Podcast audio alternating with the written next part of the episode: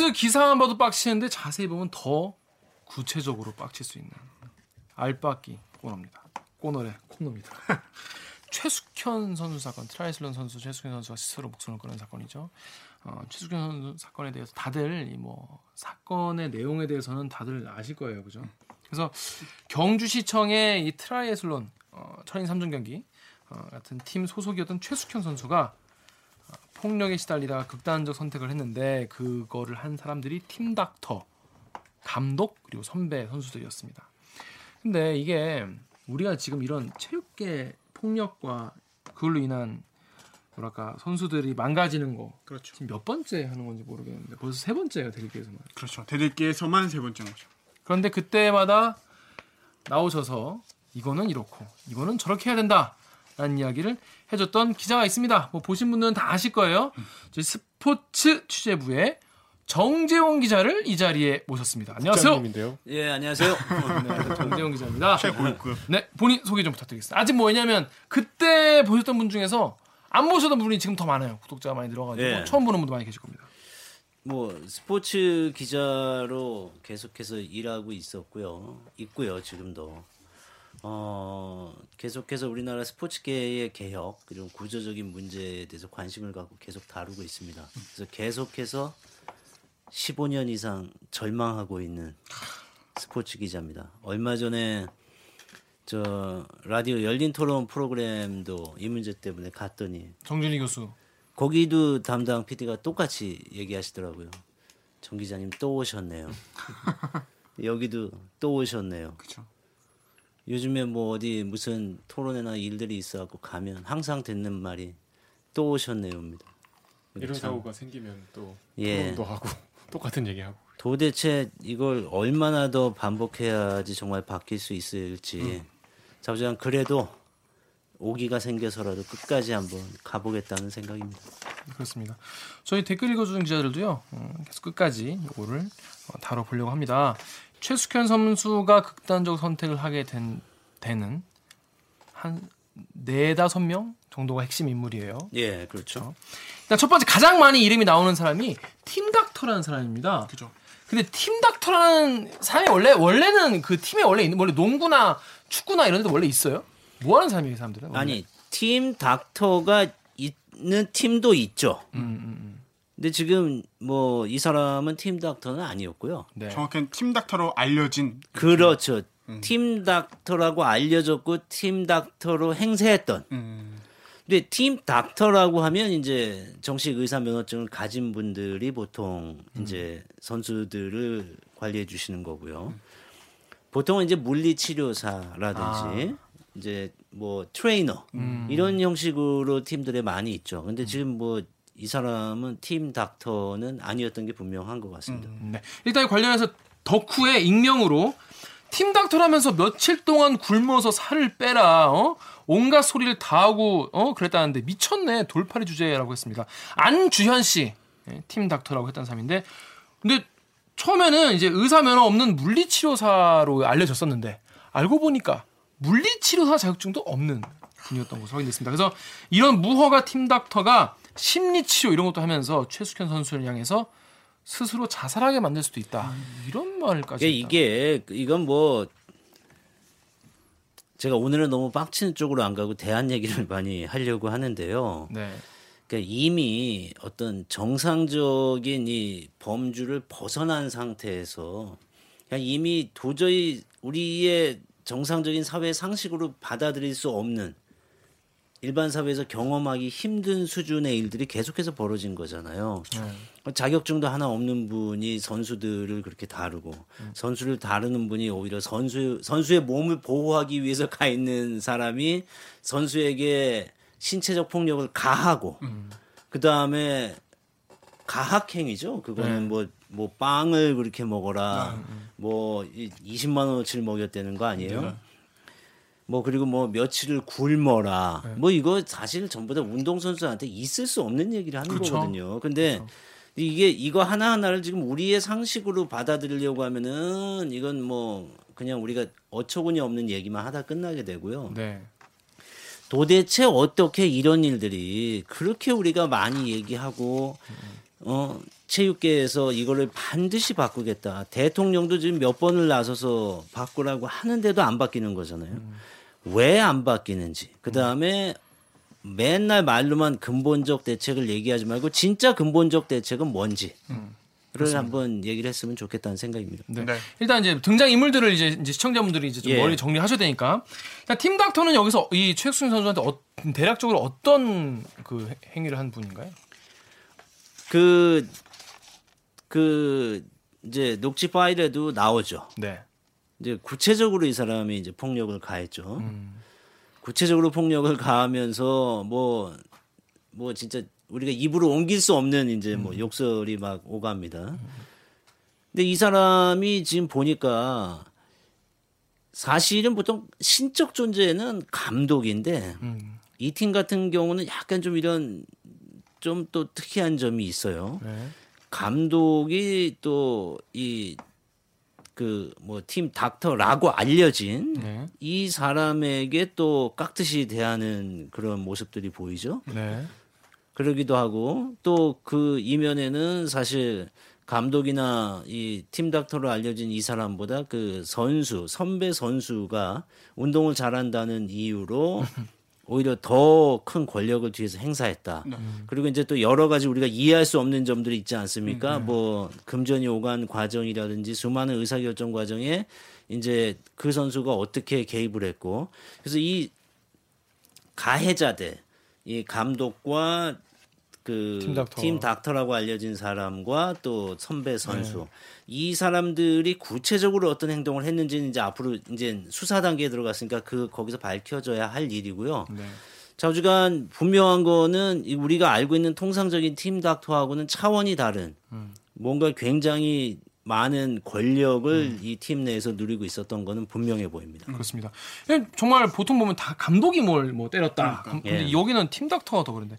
자, 클리앙 데- 댓글 우리 강병석 씨 읽어주세요. 클리앙의 경도인지 장애님께서 저게 조폭이지 감독인가요? 저러고도 뻔뻔하게 때린 일이 없다고. 네, 감독도 못지 않았습니다. 김규봉 감독인데 뭐 뉴질랜드 전지훈련 갔을 때 팀 닥터가 최종 조절을 하라, 하라라고 얘기를 했는데 몰래 음식물을 먹었다면서 최 선수를 때리는 동안 이제 감독이 겁에 질린 고인을 또 협박까지 했다고 네, 하죠. 또 그 장면도 나오죠. 네. 뭐뭐 전 말도 표현도 뭐 뭐 한따까리 할까 뭐 이런 정말 저속한. 좀 저속한 표현이죠. 그리고 우리가 이걸 알아야 됩니다. 사실 이런 얘기를 너무 깊이 하고 싶지는 않은데 이제 제가 중학교 때 축구 선수 생활을 하면서 합숙소에도 똑같이 제가 살았습니다.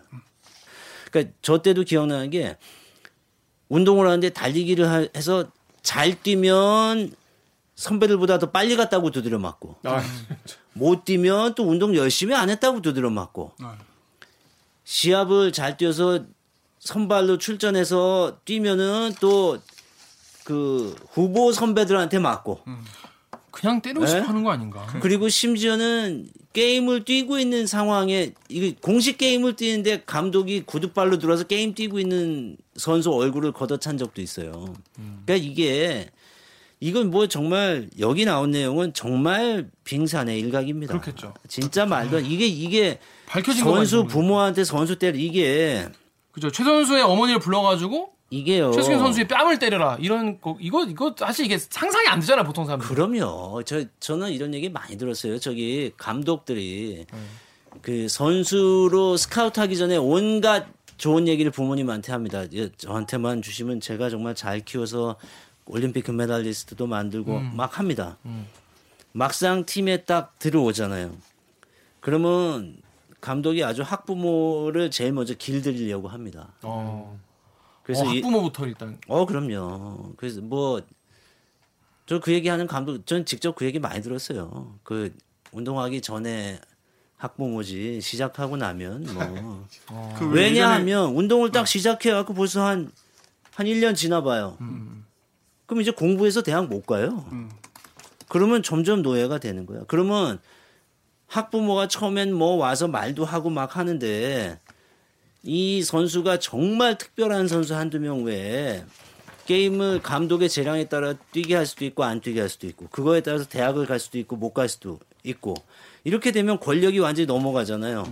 그러면 그 부모를 또 이 장악하기 위해서 부모가 보는 앞에서 애한테 손 댑니다. 어. 감히 말 못해요. 와. 그런 상황이 이게 아주 극단적으로 갔던 게그 얼마 전에 우리나라를 정말 시끄럽게 했던 고교 축구계 정종성 감독 아닙니까? 네. 그게 심지어 학부모에 대한 성폭행까지 했는데도 그 문제가 다 덮였다는 거 아니에요. 이 모든 게요 구조적으로는 다 똑같은 겁니다. 이게 우리 이번에 극단적인 폭력의 문제와 이게 정말 비극으로까지 이어진 거고, 어? 그 조재범 코치의 성폭행 사건은 그게 성폭력이라는 문제로 드러난 거지. 근본 형식은 다르지 구조와 내용은 다 똑같습니다. 어릴 때부터 공부를 아예 버리고 운동에 100%다 하고 아주 어릴 때부터 코치는 절대적인 신적 존재로 자리를 잡고 부모들도 코치한테는 꼼짝 못하고 합숙하고 밀폐된 공간에서 선후배와 지도자만 있는 상황. 구조적으로 다를 게 아무것도 없어요. 다 똑같은 겁니다. 정 기자님 요 다음 댓글 좀 읽어주십시오. KBS 사이트랑 파리클럽 댓글. 아, 또 화가 나려고 그러네. 이거 얘기하다 보니까. KBS 사이트 정민우님이 저것도 9년 선배라고 욕할 게 없어서 까마득한 후배 욕이나 하고 그냥 찌끄레기네. 말이 필요 없다. 교도소 직행. 파리국의 익명으로 주장이 제일 악질이라네요. 동료 선수들이 증언했어요. 다음 다음도. 이응이응님이 트랜스젠더란 소문을 냈다니 소시오패스 아닌가요? 자, 저희는 그 동안은 지도자, 코치 뭐 이런 사람들 폭행이나 폭력은 이- 뭐 들었는데 여기에 지목되는 선수 장윤정, 김도환 선수인데 동료, 선배 선수들이 훈련 도중에 멱살 잡으면서 고성 지르고 숙소에서도 욕하면서 괴롭히고 참 다른 후배들도 피해 호소했는데 감독을 좌지우지할 정도였다 이런 얘기가 나오는 걸로 봐서 뭐 트랜스젠더라는 소문까지 되고 이게 동료 선수 이럴 수 있는 겁니까? 참, 네. 사실은요, 이 합숙 생활을 하면은 정말 감독보다 선배가 더 무섭습니다. 어, 이게 숙소와 전지 훈련, 전지 훈련. 이제 공동의 숙소를 쓰는 거죠. 밀폐된 예. 밀폐된 그 공간에서 벌어지는 거- 일인 것은 네. 분명해 보이고요. 네네네. 감독보다 선배들과 지내는 시간이 통상적으로 합숙소에서 더 많습니다.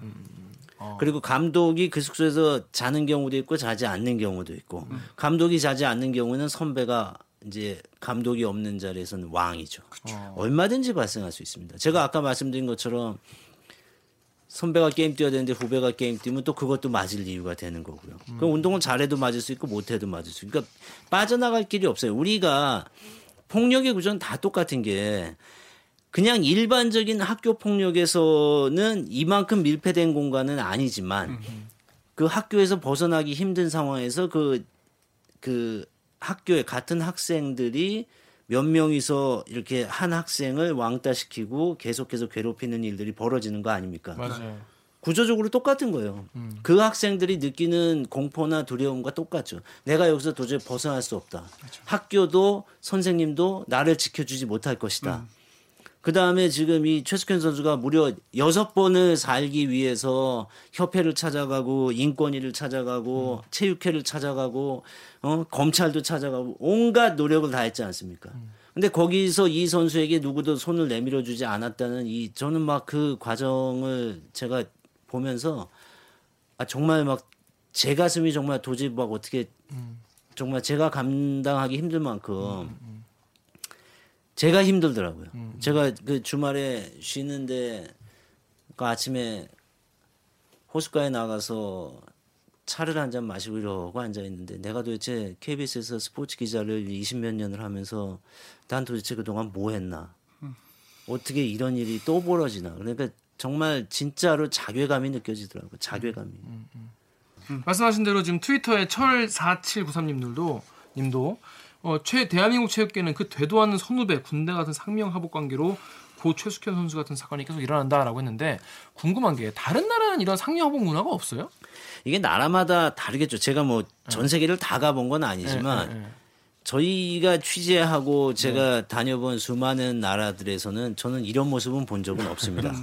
이게 얼마나 깝깝하냐면 어제 제가 어제 한국체육대학교에서요. 네. 거기 그 총장님께서 제발 좀 와서 음, 지금 한국체육대학교도 핸드볼 선수 이제 내부에서 구타 문제가 있었습니다. 네.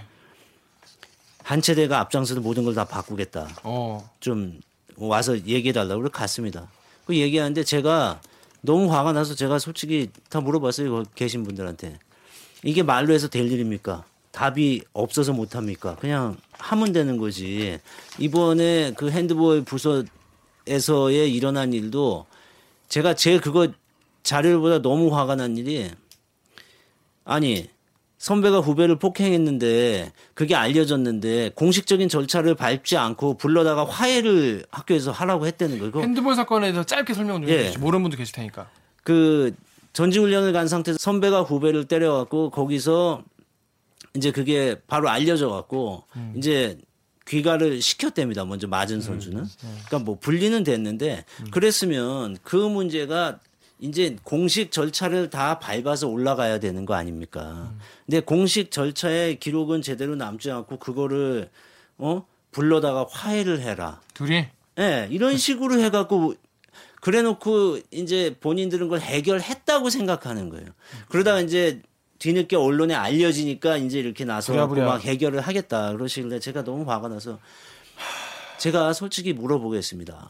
이, 이 상명하복 체육계 얘기하니까 제가 어제 그랬습니다. 한 체대 여기 지금 후배가 선배한테 얘기할 때 단아가로 대답하는 이런 우리 말도 안 되는 군대식 문화가 있습니까 없습니까?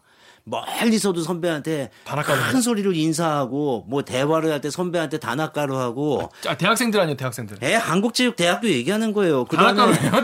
아니 제가 그래서 물어봤어요. 있습니까 없습니까? 네. 그다음에 선배가 후배 집합시키는 일이 있습니까 없습니까? 제가 물어봤어요. 네, 직접적으로 네, 다 네. 계신데 예, 예.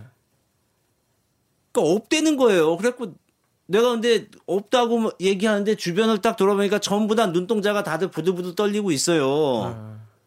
그러더니 중간에 이제 몇몇 분들이 사실은 있대는 거예요. 음. 아니 어떻게 모를 수가 있어요? 학교 교정 지나가면 전부 다 뭐 큰 소리로 네. 우리 일반인들이 이해할 수 없는 예를 들면 우리가 KBS에서 회사에서 후배가 선배 보면 복도 접고 100m 밖에서 안녕하십니까 그럽니까? 아, 제가 저 이게 말이 안 되잖아요. 어. 예? 그리고 우리가 후배가 선배한테 얘기하는데 다 낚아 이렇게 하라고 합니까? 야, 진짜 똥공기다. 그리고 누가 그렇게 하면은 옆에 있는 사람들이 뭐라고 생각하지? 그거를 하죠. 그걸 놔두겠어요? 근데 그게 문화야. 그러면. 그러면 말이 되겠어요? 근데 거기서 무슨 뭐 모여 앉아갖고 무슨 얘기를 해요? 얘기한다고 중- 이게 해결될 일이 아니잖아요. 그랬고. 그러니까 지금 강 기자 말한 대로 초중고 학교 선수 생활할 때부터 계속 그렇게 했으면 그럼 끝난 거지. 뭐 어른들이 그걸 다 보고 그거를 일부러 놔둔 거 아니에요. 흔히 말하는 뭐 어? 게임에 이기기 위해서. 그래 놓고 이제 와서 뭐 사람들 모아 놓고 어, 저 같은 사람 이런 문제 많이 했으니까 와서 얘기해 달라고 그러는데 나 가니까 너무 화가 나더라고. 이게 도대체 뭐 하는 건가 싶기도 하고. 연필로 그냥 부른 거 아니에요, 그냥. 나 우리 최선을 다했다 이런 얘기 하려고. 그러니까 아니 그 대학교 교정에서 교수들하고 다 있는데 오픈된 공간에서 선후배 간에 단학가로 대화하고 뭐 안녕하십니까 그러고 뭐 선배가 후배 집합하는데 교수들이 알고도 모른 척하고 그러면 끝난 거지 무슨 얘기를 더 해요 그거 제가 그래서 그냥 그 얘기한 거예요 그냥 하세요 나와 있는 이대로 하시고 뭘 자꾸 규정을 바꾼다고 하시나 그냥 하시라고요 내가 어제 그런 거예요 근데 뭐 안 된다는 거예요? 현실적으로 힘들다는 거예요? 아니 하겠다고 했죠 하겠다고. 왜 지금까지 안 한 거야? 그렇죠 내 말이 예. 왜 안 했냐고 예.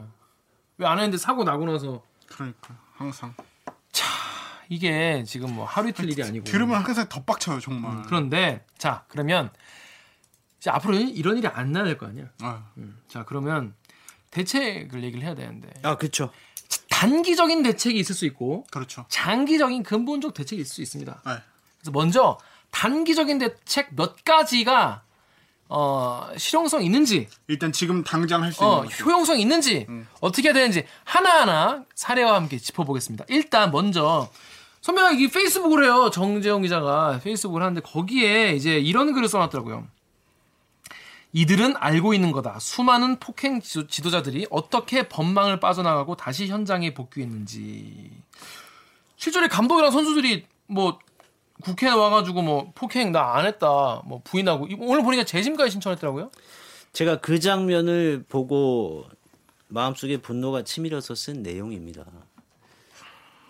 국회에서 이거 이거요. 그 녹취 파일에 때리는 소리가 그냥 다 들어가 있잖아요. 그 정황이 누가 봐도 이, 이거를 폭행이 없었다라고 얘기한다는 게 그리고 여기에서 그 정도 정황이 나왔는데 빠져나갈 수 있다. 우리 보통 그렇게 생각 안 하잖아요.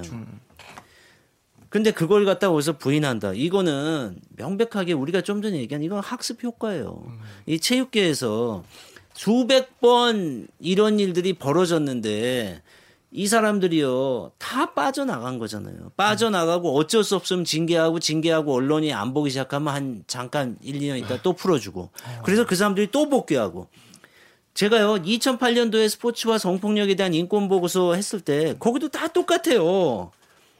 심지어 성폭력을 한 친구들, 친구, 친구, 사람들, 그 사람들이 1, 2년 지나면 조용히 또 딴 데로 가서 또 선수 가르치고 있어요. 이 사람들이 다 자기들이 본 거 아닙니까? 이거 학습 효과예요. 그러니까 빠져나갈 수 있다 생각하는 거야. 그러니까 그러지 이거를 어떻게 도대체 우리 사회 상식에서 이거 어떻게 이거를 거기서 아니라고 할 수가 있어요. 그러니까 이번에도 역시 해결되지 않을 거다라는 확고한 신념이 있는 거죠. 그래서 개드립의 연수동 식빵맨께서는 제발 처벌 좀 세게 받았으면 좋겠다. 이런 뉴스 뜨고 시청 세게 받은 새끼를 보지를 못한 것 같다라고 하는데 이런 거 이게 사실 형사 사건인데 사실은 그럼요. 이거 시- 뭐 처벌을 뭐 당연히 징계는 징계대로 받았지만 처벌도 받아야 할 텐데 이런 법적 아니, 처벌. 그 당연하죠. 근데 어떻게 지금까지 제대로 안 됐나요? 그안 됐다면 이유가 뭐죠? 뭐 안 된 이유는 이미 우리가 그 문제도 수백 번 보도했죠. 안 되는 이유는 빤합니다. 일단 덥죠. 자기들 손에서 덥습니다. 한체대가 그 핸드볼 팀 내부의 구타 문제를 무마시키려고 했던 것처럼 본인들은 해결하려고 했다고 얘기하지만 외부에서 볼 사실상. 때는 무마 은폐죠. 공식 처리를 하지 않았으니까. 똑같습니다. 이거 다 이렇게 얘기하는 거예요. 자, 내 동료가 누굴 때렸어. 근데 사실은 나도 때려. 근데 저 내 동료는 걸렸어. 문제가 됐어. 그러면 사실 나도 옛날에 때렸고 나도 왜 때린지는 아는데 때려야 이긴다고 생각하니까 때렸는데 그러면 저 사람을 어떻게 처벌해야 되지? 고민하게 되죠. 외부로 나가서 처벌해야 되잖아요. 근데 원래. 내부에서 하잖아요. 대한체육회 스포츠인권센터가 기능하지 않는 이유가 그거죠. 그러니까 내가 이 사람을 어 나도 뭐 이게 클리어하지가 않은데 내가 저 사람 어떻게 처벌하지? 그 다음에 내가 저 사람 그래갖고 처벌하면은 저 사람은 이제 직장도 있고 먹고 살 길이 없는데 또 저 사람도 평생 운동만 해서 다른 사회생활을 할 수가 없는데 그러면 내가 저 사람을 그렇게 하면 만약에 내가 그렇게 됐을 때는 아니면은 심지어 나도 알고 저 사람도 아는데 그럼 내가 저 사람을 처벌하면 저 사람이 나에 대해서 또 그런 문제를 제기하면 나는 어떻게 되는 거지? 이러면 이 처벌이 불가능한 거예요. 근데 예를 들면 그 스포츠 인권센터도 마찬가지예요. 외부에서 만들겠다. 그러니까 엘리트 체육인들이 얘기했죠. 자존심 상한다. 우리를 뭘로 보는 거냐. 우리에게 우리가 스스로 처리할 수 있도록 하자. 막 어? 뭐, 뭐, 깃발 들고 막 소리치고 모여서 집단 행동하고 막 그러면 또 시끄러우니까 그 내부에다가 그래서 예산 쓰고 뭐하고 해갖고 만들어주고. 그러면 해결 안 되지 않습니까? 안 되죠. 안 되죠. 그러니까 이번에도 또 그렇게 해서 넘어갈 거라 생각하는 거예요. 아니 근데 경찰이나 검찰에 이제 신고를 하면 법적 처벌을 받을 거 아닙니까? 해야죠. 예.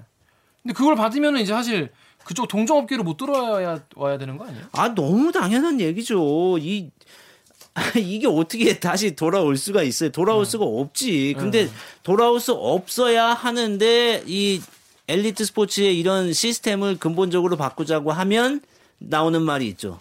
또 똑같은 얘기 나오죠. 엘리트 스포츠 죽이기다. 아, 그럼 지금은 그렇게 실형을 받고도 돌아오는 분들이 계시단 말이에요? 자, 그래서 시스템이 중요한 겁니다. 실형을 받고 하면은 돌아올 수 없는 또 검증 장치가 필요하죠. 그러면 데이터베이스도 명백해야 되고, 근데 그런 것들을 계속해서 우리가 만들겠다. 뭐 처음에는 뭐 몇 번은 봐주겠다. 뭐 three strike out으로 하겠다. one strike out으로 하겠다. 뭐 제도도 막 바꾸는 듯 하다가 다시 약해지고. 뭐 처음에는 뭐 영구 제명을 했다가 언론이 조용할 때 아무도 모르면 자기들끼리 모여갖고 뚝딱뚝딱 해갖고 바꿔요. 1, 년반 그러니까. 해서 와. 끝. 그 징계 마쳤으니까 이제는 다시 복귀.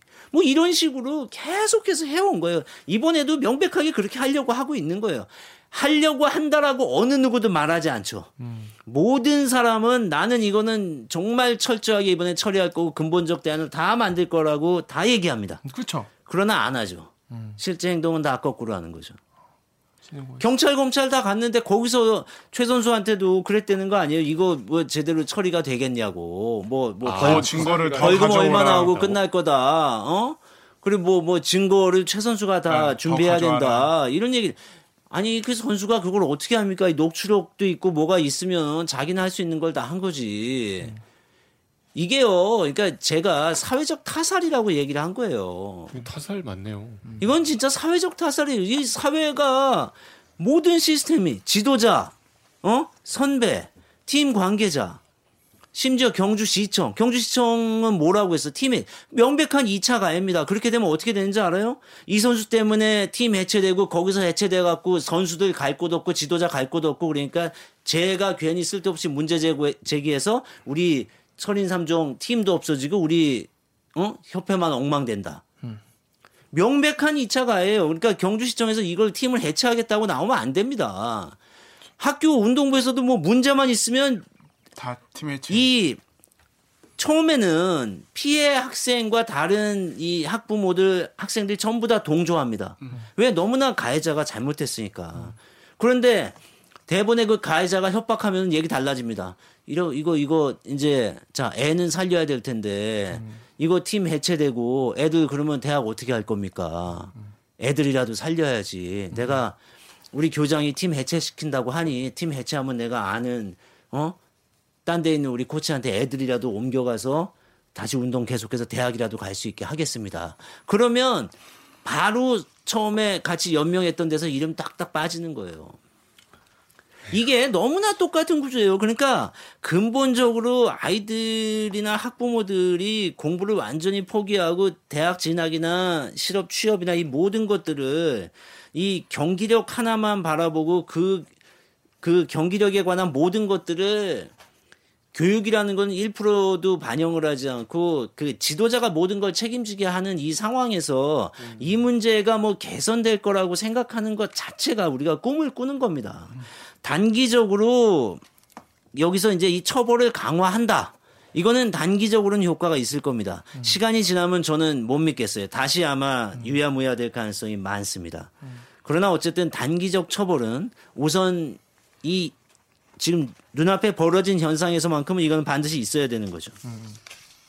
자 그러면 처벌은 그렇다 쳐요. 처벌은 뭐 이제 앞으로 또 수사가 또 있을 거니까 지켜봐야 되는데 이런 사태를 막자 이런 대안으로 나온 것 중에 하나가 스포츠 윤리센터입니다. 네. 그래서 우리 그 정지영 기자 그 페이스북에 글에 댓글에 이런 게 있어요. 나진규님이 곧 시작될 스포츠 윤리센터가 재기능을 해서 선수 인권이 좀 개선될 수 있도록 좀 공영방송에서 적극 지원을 해달라 이런 말씀도 하셨고 제가 이 얘기도 정말 할 말 많습니다. 우려하는 분도 계시고 기대하는 분도 계신데 일단 기대할 수 있는 부분과 하지만 우려되는 부분을 좀 나눠서 말씀을 좀 해주시죠. 일단 스포츠 그 윤리센터는 이거 어떤 거죠 이게?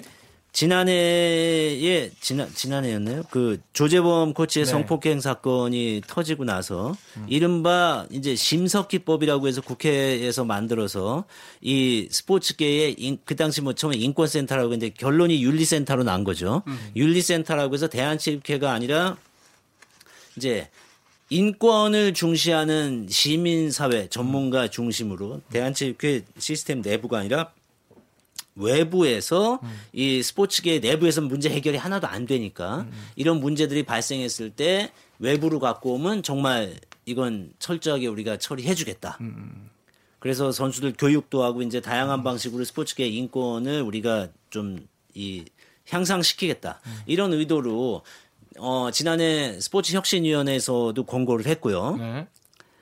그런데 자 뭐 하는 데요, 대한- 여기가 그래서 여기가 어, 이 윤리센터가 이런 문제가 발생하면 이 문제들을 조사도 조사하고, 하고, 조사하고, 처리하고, 처리하고, 그다음에 이 스포츠계 지도자, 에 징계도 하고, 징계도 하고. 뭐 그다음에 징계를 어디까지 어떻게 할지는 봐야겠죠. 뭐 외부에. 음. 의뢰를 할 건지, 뭐 이번에 박양호 장관은 그 사법경찰 그 수사권까지 줘야 한다라고 얘기했지만 그게 실행이 될지는 모르겠습니다. 그 정도로 독립적으로 조사를 해서 체육계 내부의 문제들을 해결하고 정화할 수 있는 기능을 맡기겠다. 네. 이게 어디 소속인 거예요? 그럼 아직 그런 것까지는 그 얘기를 제가 하겠습니다. 원래 완전히 독립적으로 하자고 얘기했고요.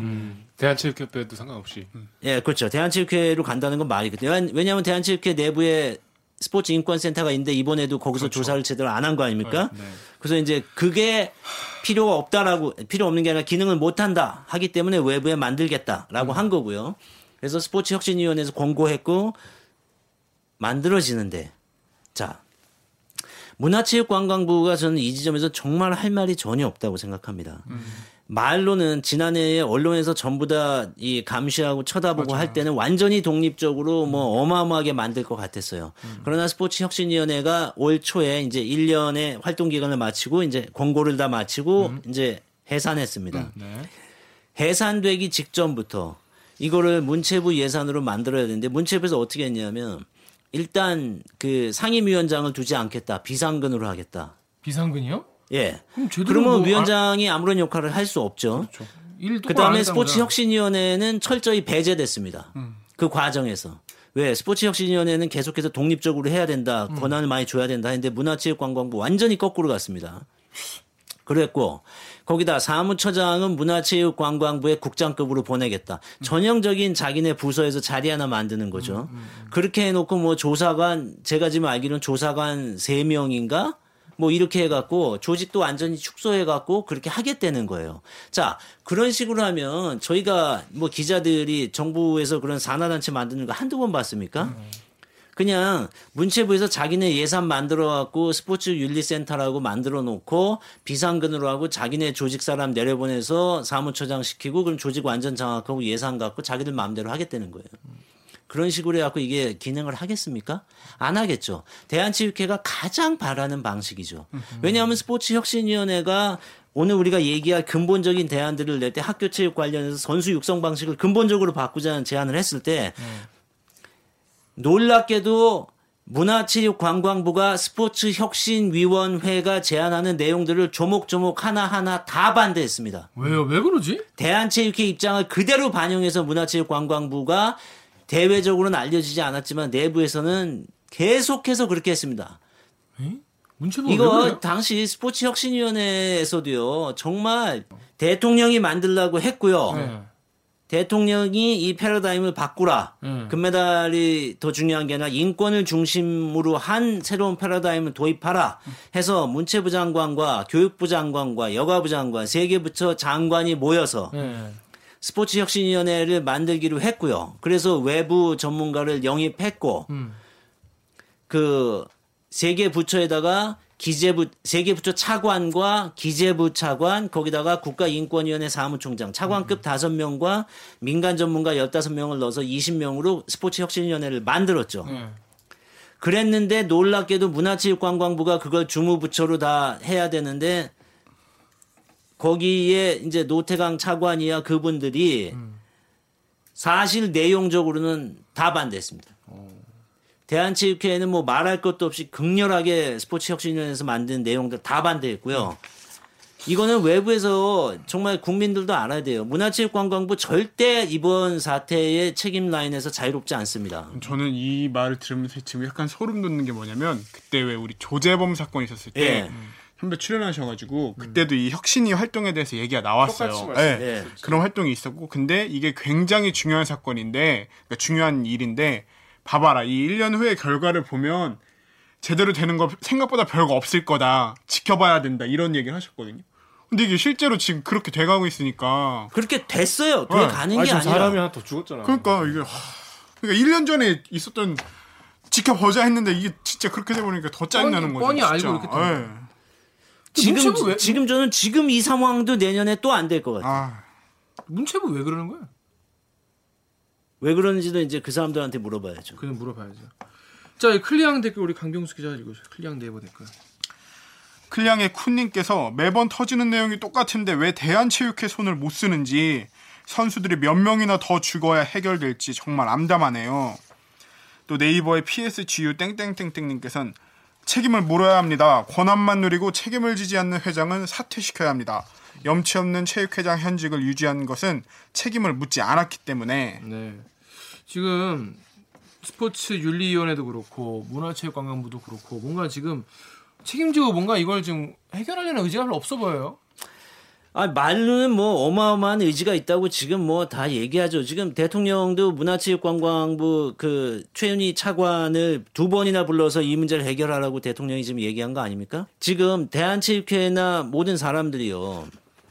이 문제가 생겼을 때 왜 이게 다시 그 해결되지 않을 거라고 엘리트 경기인들이 생각하고 지금도 그 고통받는 수많은 선수들이 왜 나와서 얘기를 못 합니까? 해결되지 않을 거라고 생각하기 때문에 심지어 최숙현 선수는 이 문제를 갖고 나왔다가 죽음에 이른 거 아니에요. 더 나오지 않을 거예요. 자, 그런데 지금도 어떤 생각하는지 알아요? 도쿄올림픽만 열리면 다시 전 국민의 관심은 올림픽으로 넘어가고 거기서 경기 잘하면 또 다시 박수치고 넘어갈 거다. 이렇게 생각합니다. 또 2032년 남북 그 우리가 평화 올림픽을 추진하겠다는 거 아닙니까? 만약에 그거를 저는 그 평창 올림픽이나 남북 올림픽을 한다는 거에 전적으로 찬성합니다. 그리고 그게 평화에 도움이 된다면 난 해야 된다고 반드시 생각합니다. 그러나 그것 때문에 지금 이 시스템의 내부의 모순을 접어두고 그 엘리트 스포츠 눈앞에 보이는 그 성과 때문에 이 근본적인 개혁들을 눈을 감아버린다면 이거는 정권이 잘못하는 거죠. 근데 거기 최윤희 차관이 지금 이 상황에서 최윤희 차관을 임명했다는 것은 하나의 시그널로 보는 거죠. 아, 이건 이제 또다시 이제 엘리트 스포츠를 중시하고 최윤희 선수가 그 아시안 게임 3관왕, 수영 3관왕, 아시아의 어 인어라고 불리던 선수 아닙니까? 최윤희 차관이 잘못한 건 아니죠. 그러나 이건 하나의 시그널이지 않습니까?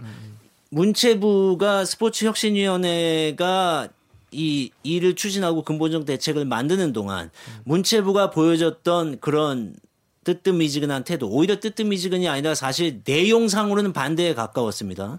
이건 제가 스포츠 혁신위 내부 사람들한테 직접 들은 얘기입니다. 자, 그렇게 하고 그게 그러면 체육계 사람들이 모르겠어요? 그 내용 다 알죠. 어떤 일이 있었다. 자, 그리고 그 다음에 임명된 다음 차관은 또 다시 아 엘리트 스포츠계를 전폭적으로 지원할 수 있는 분이 또 차관이 됐다. 이렇게 되면은 이제 시그널이죠. 결국 인사라는 게 하나의 시그널을 보내는 건데 그렇기 때문에 저는 지금 전 이런 생각이 들어요. 지금 현재 이 정부 아니면 또 청와대나 이런 내부에서 이 현재 시스템을 이해를 못하는 건지 아니면은 어떤 그런 그 정치적 필요나 이런 것들 때문에 모순을 눈을 감는 건지 저는 좀 의심을 가질 수밖에 없는 상황이라고 생각을 합니다.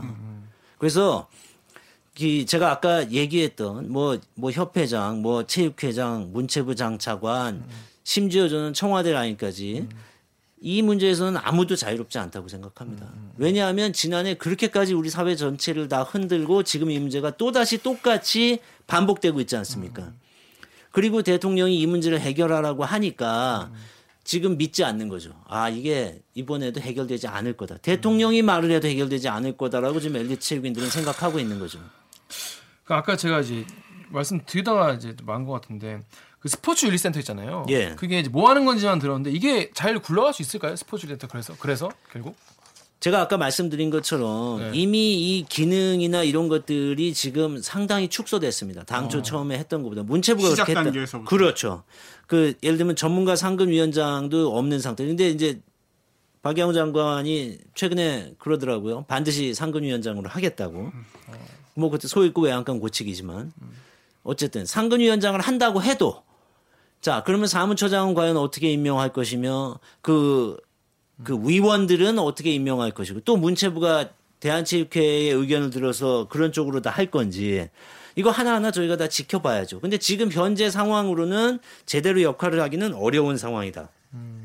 지금 막 급하니까 그 이 윤리센터 위원장을 명분이 되는 사람을 모시려고 노력을 하는 것 같은데 제가 알기로는 지난 주말까지 뭐 열심히 뛰었는데 안 된 걸로 알고 있습니다. 맡 맡길 만 한 사람이 없는 건가요? 맡길 만한 사람도 없고 맡으려고 하는 사람도 없는 거죠. 맡으려고 하는 사람이 없는 이유는 뭐예요? 사실상 일단 맡길 만한 사람이 없는 건 대한민국 스포츠계의 이 개혁을 생각하는 체육계 내부의 인사가 거의 없고요. 그다음에 체육계 외부의 인사들은 아주 극소수인데 그분들에게 맡기고자 하니 그분들은 이미 이 시스템을 이렇게 엉망으로 만들어 놓고 나를 불러다가 나를 허수아비로 앉혀놓고 결국은 아무것도 안 할 텐데 내가 왜 가겠습니까라고 할 수밖에 없죠. 만약에 내가 간다 그러면 예산과 인사권과 독립권과 조사권을 철저하게 보장해줘도 될까 말까 한 상황인데 이미 문화체육관광부에서 그 모든 것들을 제대로 실행하기 어려운 여건을 만들어 놓고 모시겠다고 하니 더더욱이 안 가죠. 자, 그러면 지금 단기적 대책이라고 할 만한 거를 예. 세 개를 말씀을 드렸는데 일단 처벌 예. 잘안 될 것 같다. 아니 단기도 이렇게 안 되는. 어, 자, 두 번째. 스포츠 윤리센터 잘 안 되고 있다. 책임지는 사람 없다. 이거 좀 봅시다. 누가 어딘 선까지 책임을 지는지. 예. 우리 조재범 때는 당연히 뭐 당사자 본인은 당연히 뭐 법의 처분을 받는 건데 이거에 대해서 누가 처분 받는 사람이 처, 책임지고 뭐 이렇게 물러나거나 그런 사람이 있나요? 아 그때도 없었죠. 이번에도 슬픈 예감이지만 없을 것 같다는 게 제 생각입니다. 너무 그 1년 전 사건이 계속 지금 오버랩 돼가지고 와. 저는 이 문제에 대해서는 대통령이 어느 정도 결단하는 수밖에 없다고 생각합니다. 이거 이거 누가 예를 들어서 어떻게 하면 좋을까요? 예를 들어서. 아니 뭐 인적 쇄신이나 이런 모든 것들은 대통령이 결단해야죠. 자, 그러니까 그 지난번에 그 혁신이 권고안이라는 게 나왔었잖아요. 나왔습니다. 제가 오늘 이 책자도 갖고 왔습니다. 이미 이게- 이미 나와 있습니다. 아 다 나왔습니다. 다 나와 예. 있습니다. 이게 그러니까 그 당시에 그러니까 어 정지훈 기자도 그때 막 남들이 물어보면은 이러 이런 쪽으로 하는 게 좋겠다 조언도 예, 많이 저도 하시고. 조언 많이 했습니다. 네. 예. 그래가지고 그래서 탄생한 그런 권고안인 거잖아요. 이게 언제 왜 나온 거죠 이 권고안이 한번 보여주시죠. 예. 언제 왜 나온 이게 거죠? 7차 권고안까지 나온 거고요. 그때 그렇게 해서 대통령께서 이거를 명백하게 인권 중심의 스포츠 시스템으로 모든 걸 다 바꾸자라고 해서 5개부터 차관, 그 다음에 민간 전문자 열다, 전문가 15명 이렇게 해갖고 그 사람들 정말 열심히 일했습니다. 그리고 지금 거기에 나온 모든 권고안 중에 제가 7차 권고안까지 나왔는데 더 이상은 얘기하지 않겠어요. 2차 권고안이 학교 체육 정상화입니다. 네. 결국 그게 선수 육성의 과정. 초중고 때부터 학교 운동부와 학생 선수를 어떻게 키우고 어떻게 관리할 것이고 그 문제가 나오는 게 이제 학교 체육 권고안 2차 권고안입니다. 거기 있는 내용만 그냥 하면 됩니다. 그리고 그 내용은요. 대한체육회에서 사사건건 다 반대했죠. 이거 다 반대하고 뭐 정말 스포츠 기자들도 어마어마하게 반대한 사람 많습니다. 어 스포츠 기자들도 근데 이 내용만 그냥 하면 돼요. 뭐 이게 뭐 전혀 복잡할 일이 아니고요. 이게 갑자기 나온 내용도 아니고 사실 지난 한 10여 년 이상 계속해서 진행됐던 얘기를 그냥 하나로 이제 묶은 거예요. 그래서 저희가 이거 제가 이게 절대 졸속으로 나온 게 아니라는 얘기를 해드릴게요. 제가 이 모든 과정을 다 취재했고 같이 참여했기 때문에 내용 다 압니다. 자, 처음에 그러니까 이- 핵심적인 내용을 지금 설명해 준다는 거죠, 그렇죠. 권고안에 대회 방식을 바꿔야 될 거 아니겠어요? 대회 대회 근본적으로 이 모든 지금 대한민국 스포츠계의 엘리트 체육의 문제는 그 1971년도에 만들어진 체육 특기자 제도에서 시작되는 체육 겁니다. 특기자 제도. 예. 체육 특기자 제도라 하면 그 운동 선수 학교 운동부에 소속돼 있는 운동 선수는 그 학업 성적에 관계 없이 3% 이내에서 진학을 할 수가 있게 만듭니다. 네. 그러니까 성적을 빵점을 받아도 이론상 서울대, 연대, 고대까지 다갈 운동만 수 있는 잘하면. 운동만 그러니까 잘하면 운동만 모든 게다 잘하면 좋은 학교에. 갈 수 있는 그러니까 드라마에서 운동하는 친구들은 수업 시간에 자고 운동 예, 그렇죠. 운동부예요 안 이렇게 들어가거나. 하는. 그- 드라마에서 아니라 그냥 전그 저도 그랬어요. 맞아. 예. 운동부예요 이렇게 자고 있어. 학기부예요, 그래서 그게 그래서 1970년도 초반에 만들어진 거고요. 네. 거기에다가 이제 금메달을 따면 병역 특례, 군대를 빼주고 대한민국에서 음, 대학과 군대는 어마어마한 거죠. 이거. 그렇죠. 그렇죠. 그 다음에 또 하나가 연금 제도죠. 연금. 평생 연금을 준다. 그 금메달은 뭐 체전 아니죠. 이제 그 기준이 따로 있죠. 국제대회. 올림픽 금메달이나 뭐 아시안 게임 금메달이나 이런 기준이 있습니다. 그러니까 운동만 잘하면 대학도 갈 수 있고. 군대도 빠지고 평생 먹고 살 수도 있다 이런 환상을 심어줘서 만든 게 현재 엘리트 스포츠 시스템입니다. 근데 이걸 저는 이걸 되게 악마화하는 거는 저는 굉장히 반대예요. 그러니까 어느 시절에는 그런 시스템이 일정 부분 기능을 했을 때도 있고요. 네. 우려는 항상 있었지만 그런데 적어도 사회가 이제 변하면서 진화하고 발전을 해야 될 거 아닙니까? 근데 스포츠만큼은 1970년대에 만들어진 제도와 시스템에서 지금 2020년도까지 그 골격이 변하지 않았다는 거죠. 왜냐하면 놀랍게도 일단 스포츠계 내부에 있는 사람들은 이 엘리트 스포츠 체제 내부에서 생존하신 분들이 현재 스포츠계의 기득권자들입니다. 어. 그렇겠죠. 그리고 그분들은 그러니까 이거를 깬다는 거는 평생을 부정하는 거야. 근데 이런 방식밖에 몰라요. 음, 본인들이 그렇죠? 자, 그런데 그런데 이 외부에서 스포츠를 깊이 있게 들여보는 들여다보는 사람과 전문가가 거의 없어요. 그러다 보니까 스포츠계 내부에 있는 전문가들 특히 체육과 교수들까지도 그냥 스포츠계 내부 사람이 다 된 거예요. 전문가들이. 스포츠 기자들도 상당수가 그냥 내부 사람이 돼 버린 거예요. 그러니까 이 스포츠계 내부 안에서는 이 시스템이 이거를 깨뜨리면 안 된다는 하나의 암묵적인 그런 동의가 있어요. 자, 근데 이런 세월이 지나고 세상 인권도 바뀌고 다 뭐 노동계도 바뀌고 뭐다 바뀌었잖아요. 네. 근데 스포츠계만큼은 자 이제는 여기도 변해야 된다라고 딱 얘기하는 순간 자 그러면 금메달은 누가 딸 건데 금메달 안 따면 책임질 거예요?라고 얘기했을 때 정치인들이 뭐 뭘 압니까 아무것도 모르니까 no라고 못하죠 왜 올림픽이 얼마나 엄청난 영향력이 있는지를 아니까 그렇더라고요. 그러니까 대답을 못 합니다.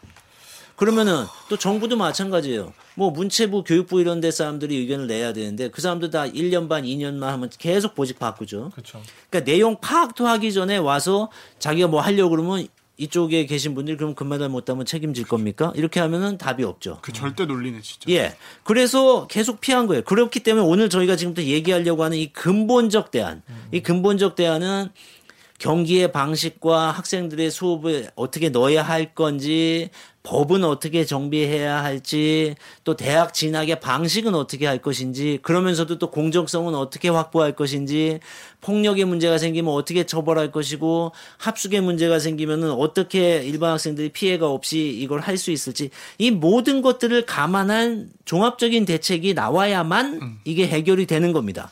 그래서 그 대책이 나와도 지금의 문화가 다 바뀌려면 적어도 한 10년은 지속적으로 일관되게 그 정책이 시, 시행되어야 바뀌는 거예요. 근데 지금까지는 이런 종합적인 대책, 제가 얘기하는데 이게 최초의 종합적인 대책입니다. 이 대책이 처음에 나왔는데 이 대책 하나하나에 대한체육회와 엘리트 스포츠계는 다 반대했습니다. 어. 그 이유가 결국에는 엘리트 스포츠 죽이기다. 엘리트 스포츠 죽이기다. 그리고 금메달 누가 따냐? 그렇죠. 아니, 그러니까 기본 논리는 똑같은 겁니다. 방식이 대체로 이렇게 됩니다. 지금도 거의 이 문제 나면 그 방향에 반대하는 사람은 아무도 없습니다. 다 이렇게 얘기합니다. 다만 스타트.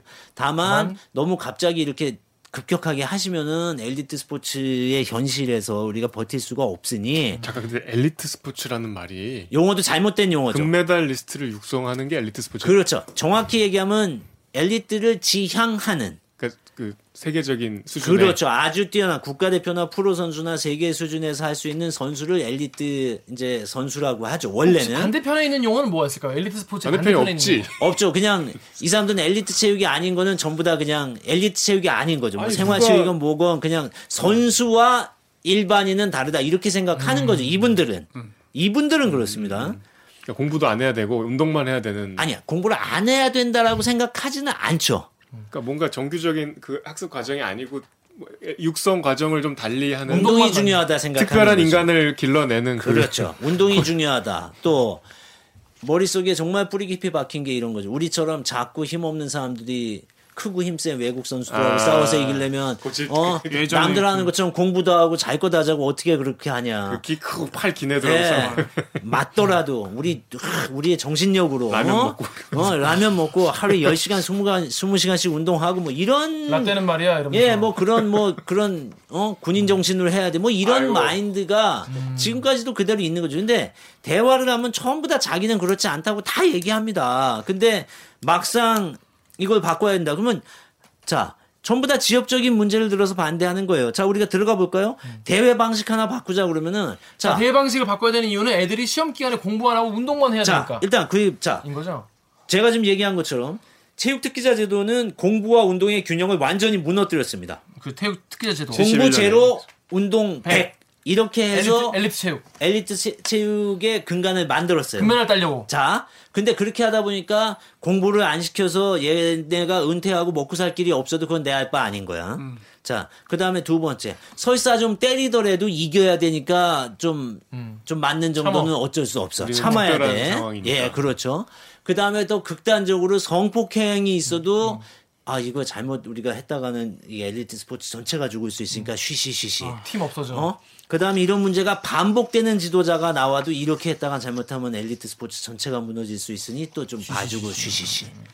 거기다가 학부모들은 전부 다 내 아이가 이미 운동을 시작하고 나면은 대학 가고 취업, 진학, 취업하고 이 바닥에서 평생을 얜 공부 안 하고 이것만 했으니까 살아야 되는데 그러려면 눈밖에 나면 안 되니까 학부모도 쉬쉬쉬. 이러고 정작 문제를 해결해야 되는 정치인들이나 이 관료들은 내용 자체도 잘 몰라요.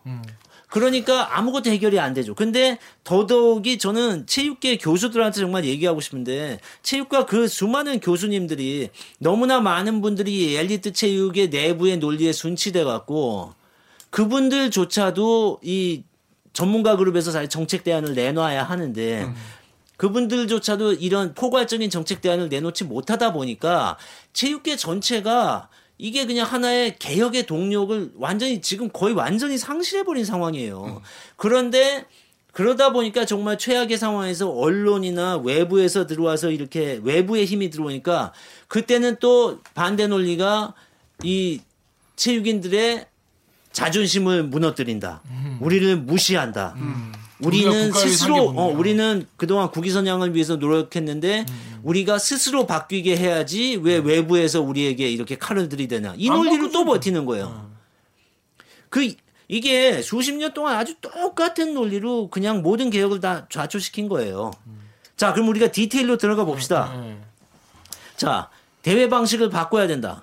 근데 이 모든 것들이 이 복잡하고 다단한 것들이 하나하나 얼기설기처럼 얽혀져야만 해결이 되는 거예요.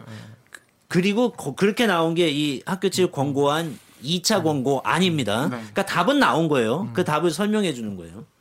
자, 종목별로 주말 리그를 도입하라고 했습니다. 이게 뭐냐? 학기 중에 애들이 시험 봐야 되고 공부해야 되는데 뭐 결석을 막 한 학기에 한 달, 두 달씩 하면서 공부할 수 있습니까? 불가능하죠. 그러니까 종목별로 현실에 맞게 주중에는 정규 수업하고 수업만 하고 수업 끝나고 운동하고 그 지역 인근에 있는 팀들끼리 주말에 자체적으로 리그를 해라. 그- 그러면 수업 결손이 줄어들지 않겠어요? 그렇죠. 주말에 하면. 너무나 주말에 운동해야 되죠. 그리고 주말에 그 바로 그런 논리로 이제 이걸 깨려고 하는 거예요. 주말에 운동하면은 주중에 쉬면 되죠. 근데 이렇게 이게 서로 문제를 해결하려고 하면 자 그러면 애들이 운동을 너무 많이 하고 주말에까지 하니까 그럼 주중엔 좀 쉬어야 되지 않겠습니까? 이렇게 나와야 되는데 그렇게 얘기하지 않고 애들을 죽입니다. 이렇게 얘기하는 거죠. 애들은 일주일 내내 운동하고 주말에도 운동하고 애들은 죽으라는 얘기입니까? 여기 이 혁신이 권고하는 애들을 죽이는 아닙니다.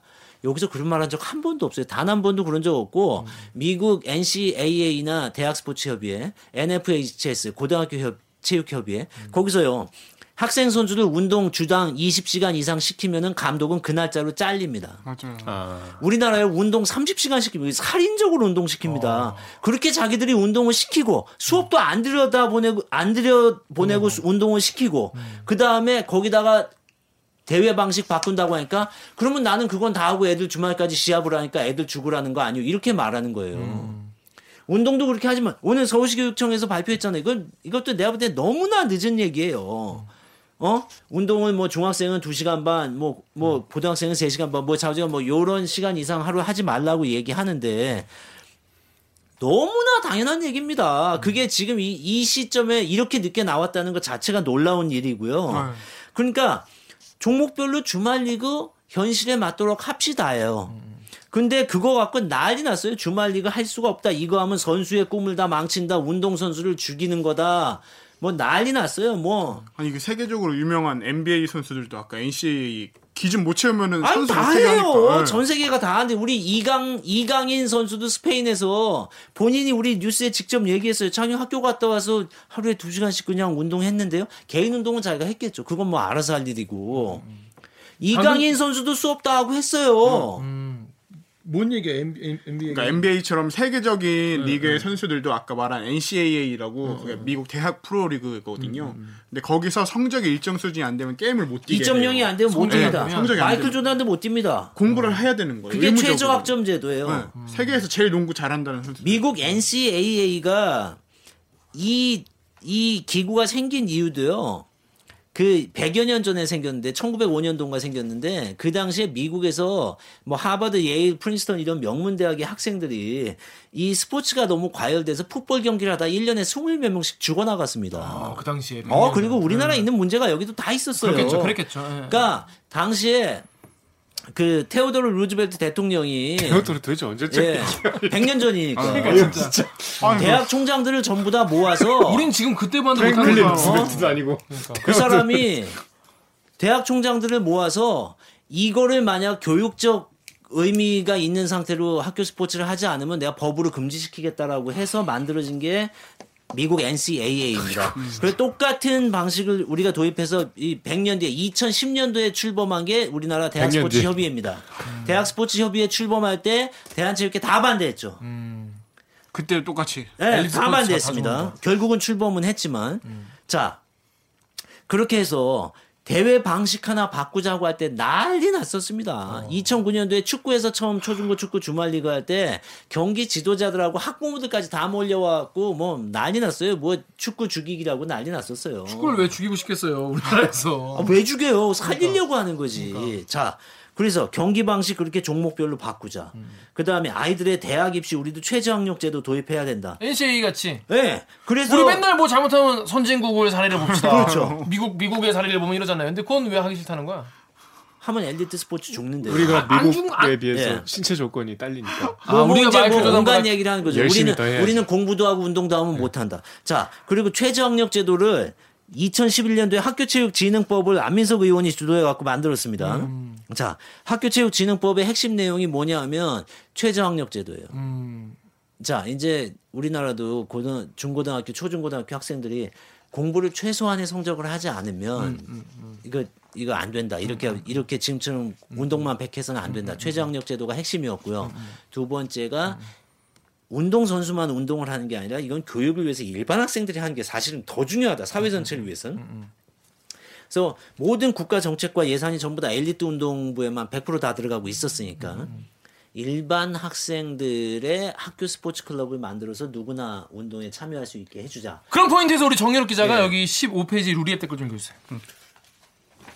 누울 형님이 기초체육 살리니 어쩌니 하면서 엘리트 육성 장려하는 거 생각하면 개역겹 그 돈으로 차라리 생활체육 시설 늘리는 게 옳은 선택 아닌가 뭐 이런 얘기도 있습니다. 네, 자, 엘리트 체육과 생활 체육은 사실 한 몸으로 가는 게 맞는 겁니다. 그래서 사실은 지금 현재 용어가 잘못된 게 엘리트 스포츠라는 건 엘리트 스포츠 선수가 되는 거를 지향한다고 해서 엘리트 스포츠라고 얘기하는 거예요. 네. 근데 사실은 원래 엘리트 스포츠는 그냥 스포츠 구분 없이 누구나 다 하다 그중에 제일 누가- 잘하는 사람이 어, 어, 어, 어. 엘리트 자연스럽게. 스포츠 선수가 되는 거예요.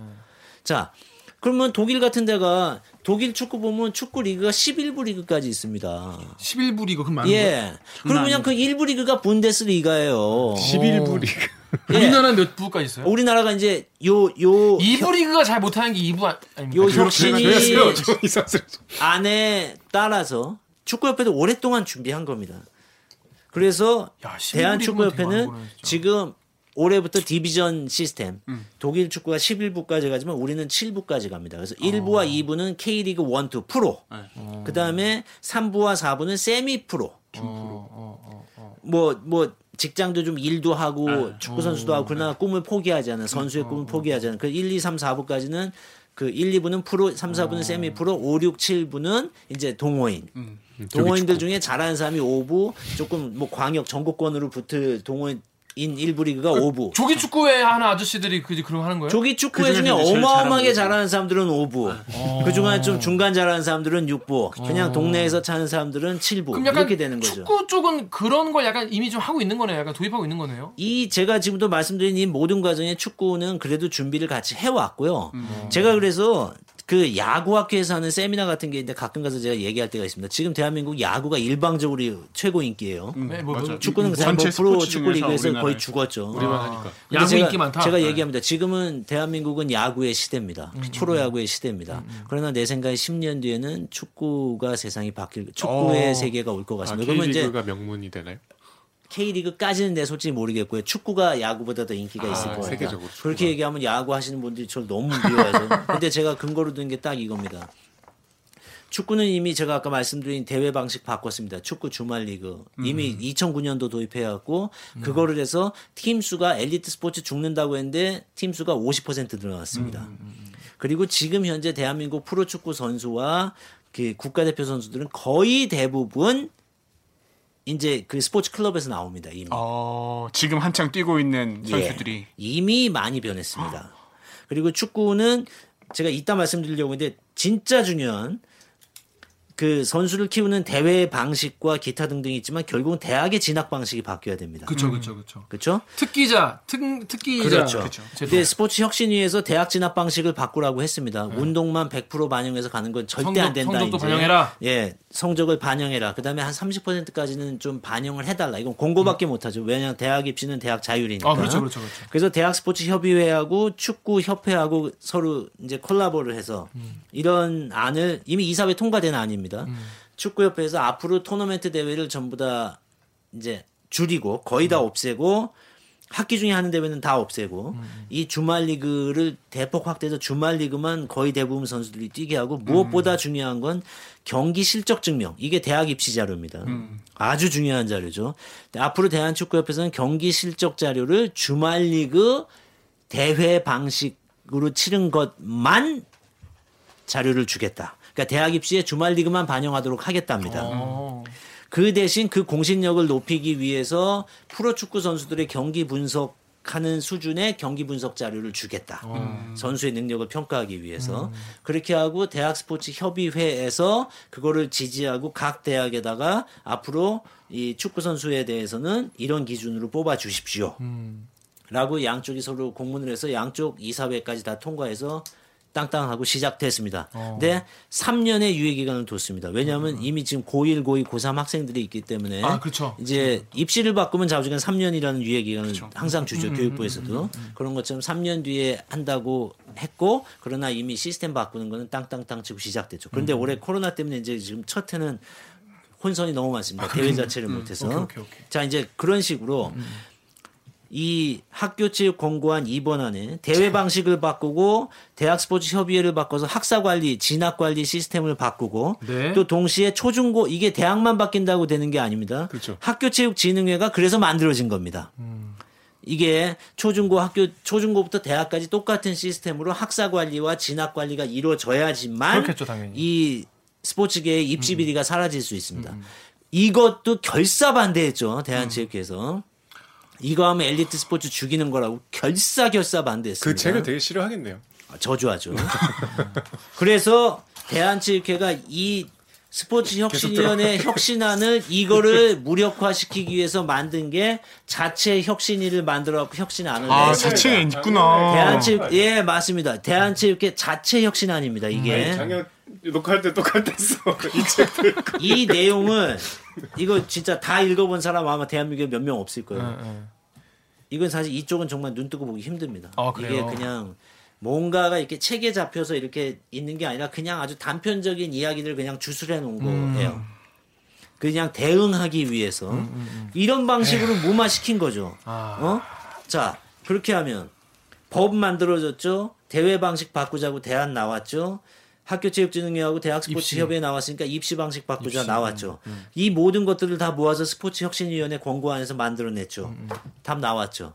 그 다음에 축구협회에서 이미 현실에서 이루어지고 있죠. 그쵸. 지금 중고 농구도 대학 진학할 때 똑같은 방식으로 하려고 준비하고 있습니다. 며칠 농구도? 전에도 예 중고 농구도 그렇게 하려고 준비하고 있습니다. 자 그러니까 이제부터는 그냥 종목별로 현실적으로 가능한 데부터 시행을 하면 되는 거예요. 음. 네. 그러니까 뭐 더 이상 뭐 자꾸 저는 제가 이제는 제일 싫은 말이 자, 저한테 자꾸 근본적인 대책을 좀 얘기해 주. 근본적인 대책 지금 나와 19년 있습니다. 전부터 얘기했고요. 이미 10년 전에 이렇게 가야 된다라고 얘기한 거예요. 그리고 그 10년 동안 이 작업이 이루어진 거예요. 그렇게 해서 그게 이 혁신안이 언제? 새로 나온 게 아니라 언제? 이게 작년 초에 나온 거예요. 작년 초 나왔어. 자, 그러면 끝났잖아요. 하면 되잖아. 네. 근데 지금 뭐, 뭐, 문체부나 이런 데서 이번에야말로 근본적인 대책을 만들겠습니다. 뭘 만들어? 지금부터 10년을 다시 만들어요? 아, 만- 하지 말자는 얘기. 하지 말자는 거지. 있는 거 그냥 하면 되는 거죠. 여기서 드는 궁금증이 그래 축구 쪽은 한다 쳐요. 예. 근데 왜 다른 데는 이걸 안 하는 겁니까? 아니요. 종목마다 입장이 다릅니다. 그렇겠죠 당연히. 아니, 그러니까, 그리고 그리고 뭐 쇼트트랙이나 뭐 예. 트라이애슬론이 다, 다 상황이 다르겠죠. 한 번에 다 갈 수 있는 게 아니고 종목마다 상황이 다릅니다. 그래서 규모에 따라 다른 거예요? 규모도 뭐- 다르고요. 네. 팀의 숫자나 선수의 숫자도 있고. 왜냐하면 주말 리그를 하려면 각 지역에서 또 시합을 해야 되기 때문에.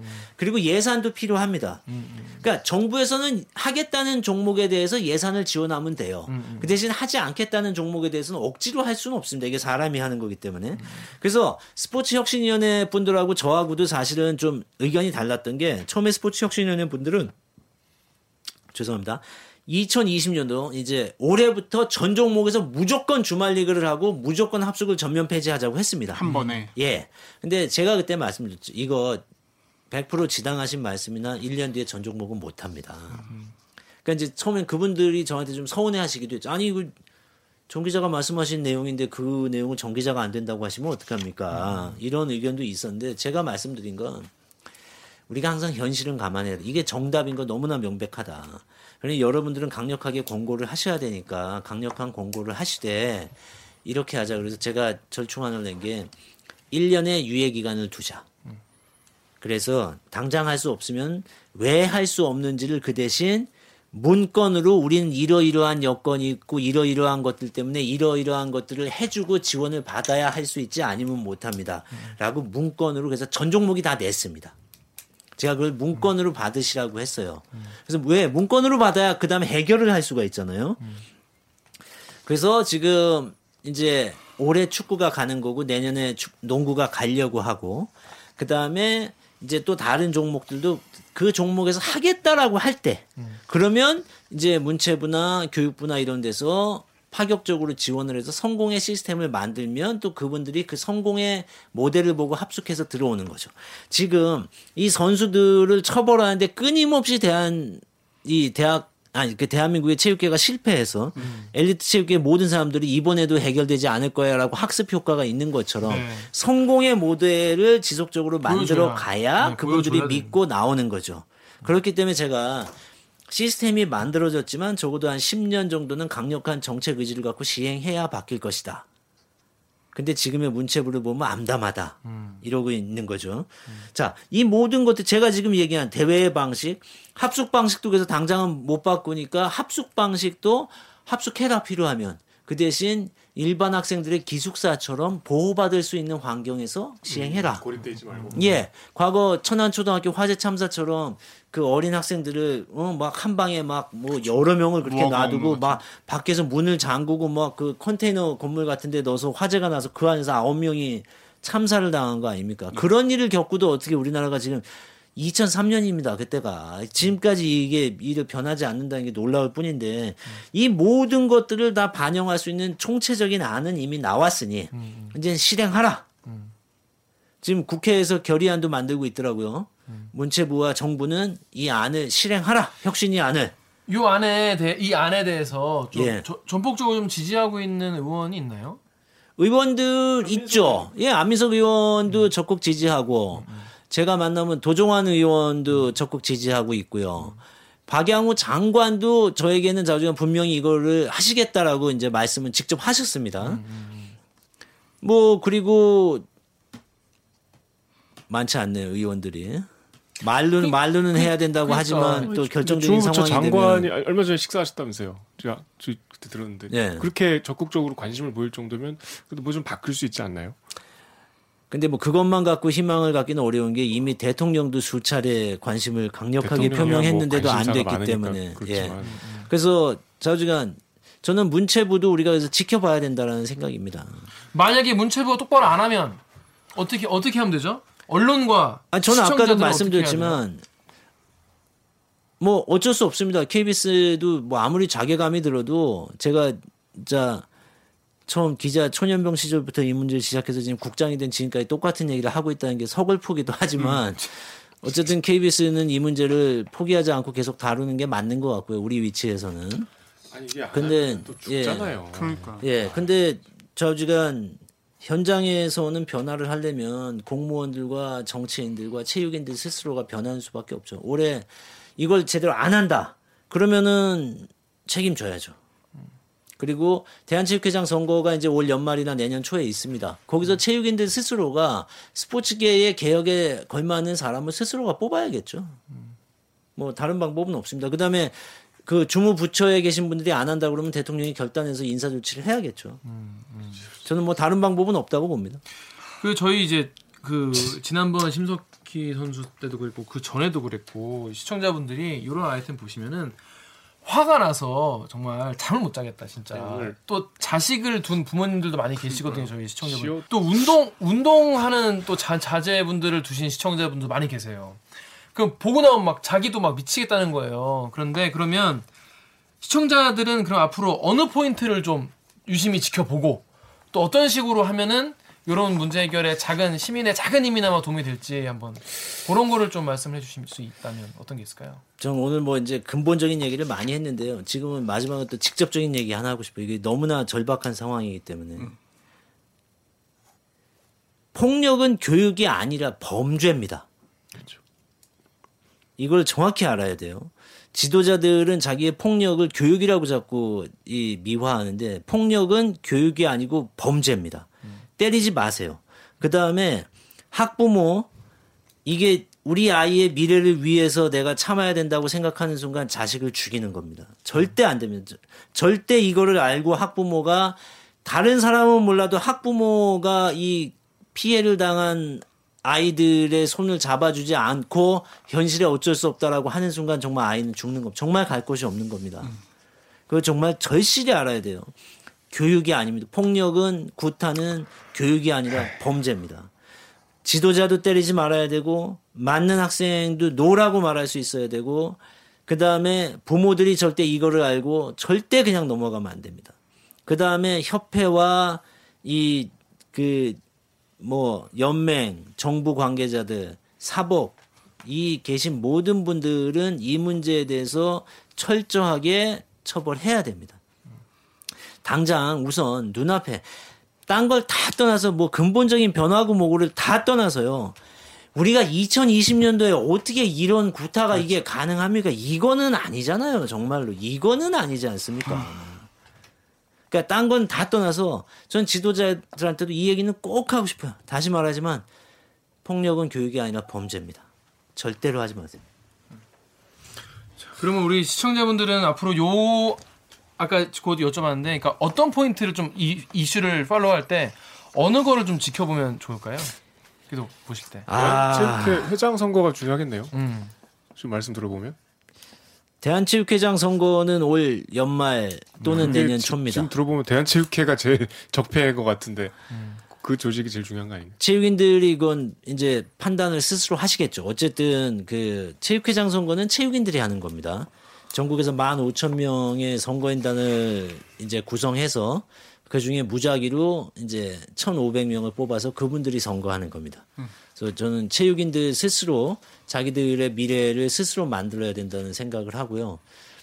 뭐 체육회장도 체육회장이지만 저는 가장 근본 직접적인 책임은 체육회가 더 있다 생각하지만 저는 근본적인 책임은 해결을 해야 할 책임은 저는 문체부에 있다고 봅니다. 문화체육관광부의 강력한 의지가 필요합니다. 그리고 그분들은 할 수 있고요, 사실. 문화체육관광부 앞으로 저 권고안을 어떻게 현실화 시키는지를 좀 지켜보면 되겠네요. 네.